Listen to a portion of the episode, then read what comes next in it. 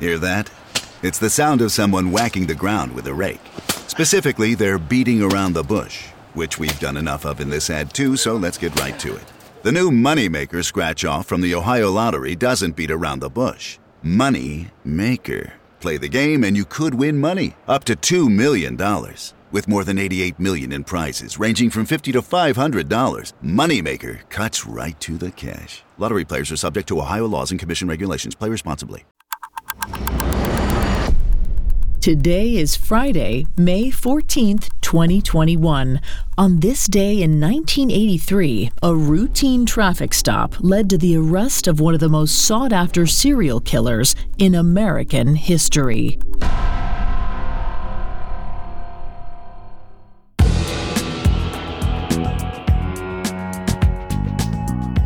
Welcome to Today in True Crime, a Spotify original from Parcast. Due to the graphic nature of this man's crimes, listener discretion is advised. This episode contains depictions of murder that some people may find offensive. Extreme caution is advised for listeners under 13.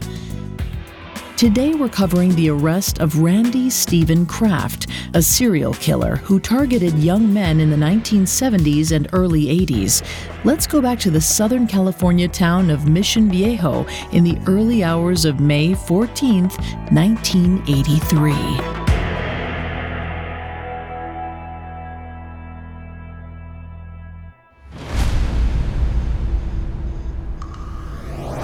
It was a few minutes past 1 a.m. when two California Highway Patrol officers spotted a lone Toyota Celica weaving between lanes of Interstate 5, presumably a drunk driver. Officer Michael Sterling and his partner, Sergeant Michael Howard, turned on their lights and signaled for the car to pull over. The officers' suspicions were soon confirmed. As Officer Sterling approached the vehicle, a man stepped out, emptying the remnants of a beer bottle onto the road as he did so. The man staggered toward the patrol car, where he identified himself as Randy Kraft, a computer programmer from Long Beach. Officer Sterling proceeded to conduct a sobriety test, which Kraft failed. As Sterling booked him for drunk driving, Sergeant Howard approached Kraft's unlocked Toyota. An unconscious man was seated in the passenger seat with a jacket over his lap. Sergeant Howard quickly noted that there were more empty beer bottles in the front seat, as well as an open bottle of prescription sleeping pills. Even more alarming, the carpet beneath the seat was heavily bloodstained. Howard attempted to wake the sleeping passenger, noting as he did so that there were laceration marks around his neck. He felt for a pulse, but to no avail. The man's skin was cold. Randy Kraft's passenger was dead. Pulling the jacket from the man's lap, Sergeant Howard discovered that the victim's hands were bound together with shoelaces, and that he was naked from the waist down. Officers Howard and Sterling took Randy Kraft to the Orange County Police Station, where he could be held until a thorough investigation could be conducted. But if the police were shocked by the night's events, it was nothing compared to what lay in store. Coming up, police discover the full extent of Randy Kraft's crimes. Wayne Simmons spent 27 years undercover for the CIA. When he retired from spy work, he got a big break, terrorism analyst on Fox News. Then he met Kent Clisby. So I'm a real CIA guy. This is total nonsense. I'm Alex French, and I'm here to figure out who's telling the truth. Was Wayne Simmons a spy, or was he nothing but a con man? Imposters is a Spotify original from Parcast. Follow and listen exclusively on Spotify. Now back to the story. On May 14, 1983, Randy Kraft was pulled over for making an illegal lane change and arrested for drunk driving.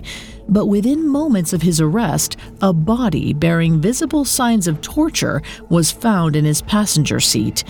The body was later identified as 25-year-old Marine Terry Lee Gambrel.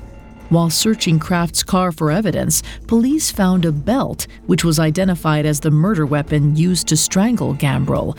He was Kraft's final victim, but he was certainly not his first. Police removed the blood-stained carpeting in Kraft's car for forensic testing.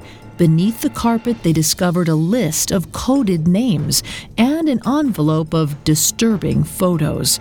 Kraft's photo album contained over 50 pictures of young men in pornographic poses, most of whom appeared unconscious or dead. It was a serial killer's scrapbook.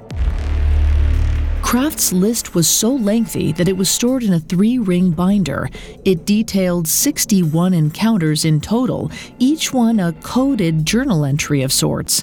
His dedication to logging his disturbing crimes earned him the name the Scorecard Killer. A thorough search of Kraft's home revealed a plethora of objects belonging to his victims, which he'd kept as trophies.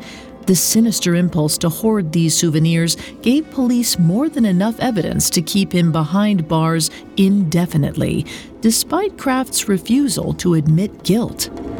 But the evidence against him was insurmountable. Within 2 days of his arrest, Randy Kraft was officially charged with Terry Gambrel's murder.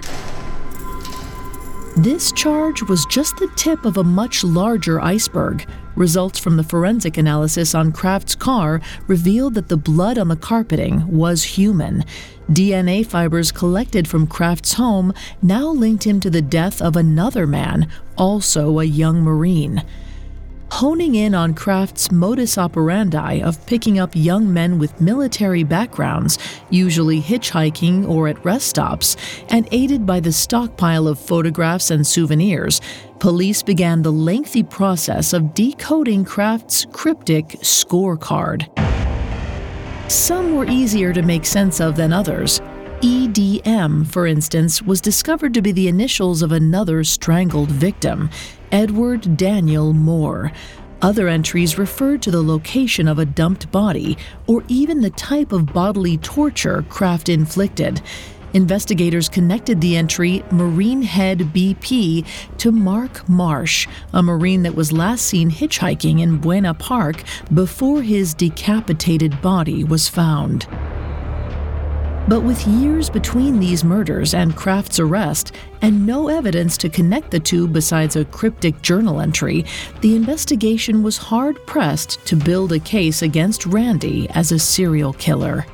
Then, fingerprints collected at the scene of a homicide 7 years prior were matched with those of Randy Kraft.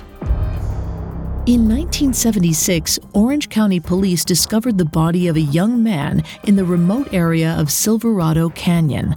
The only evidence collected was shattered glass from a broken vodka bottle. After piecing the fragments together, fingerprints were found. But with no criminal record at that time, Randy Kraft's prints went unidentified until his arrest in 1983. It was a critical development in the case against Kraft. The additional charge for the 1976 murder proved he was capable of all that his scorecard detailed. On September 8, 1983, less than 4 months after his initial arrest, Orange County Police had collected enough evidence to charge Randy Kraft on 16 counts of murder, 2 counts of rape, and 1 count of emasculation. Of his confirmed victims, most were men between the ages of 18 and 22, whose bodies were mutilated and discarded along freeways in Southern California. As a result, Kraft was one of 3 serial killers suspected of being the Phantom Highway Killer that targeted young hitchhikers in the 1970s. The infamous scorecard suggests that Randy Kraft was responsible for 67 deaths in total, beginning in 1971. Following his arrest, a string of shelved disappearances and unsolved murders, previously believed to be the work of the highway killer, were reopened. Justice would be served. Randy Kraft was convicted in May of 1989 and sentenced to death. To this day, the 76-year-old remains on death row in San Quentin State Prison. 22 of his victims remain unidentified. Their deaths will likely never be solved.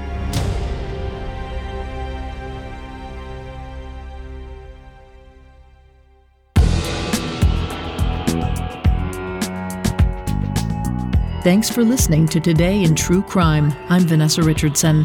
You can find more episodes of Today in True Crime and all other Spotify originals from Parcast for free on Spotify. We'll be back with a brand new episode tomorrow in True Crime. Today in True Crime is a Spotify original from Parcast. It is executive produced by Max Cutler, sound designed by Russell Nash, with production assistance by Ron Shapiro, Trent Williamson, Carly Madden, and Bruce Katovich. This episode of Today in True Crime was written by Katie Burris, with writing assistance by Alex Benedon and fact-checking by Cheyenne Lopez. I'm Vanessa Richardson.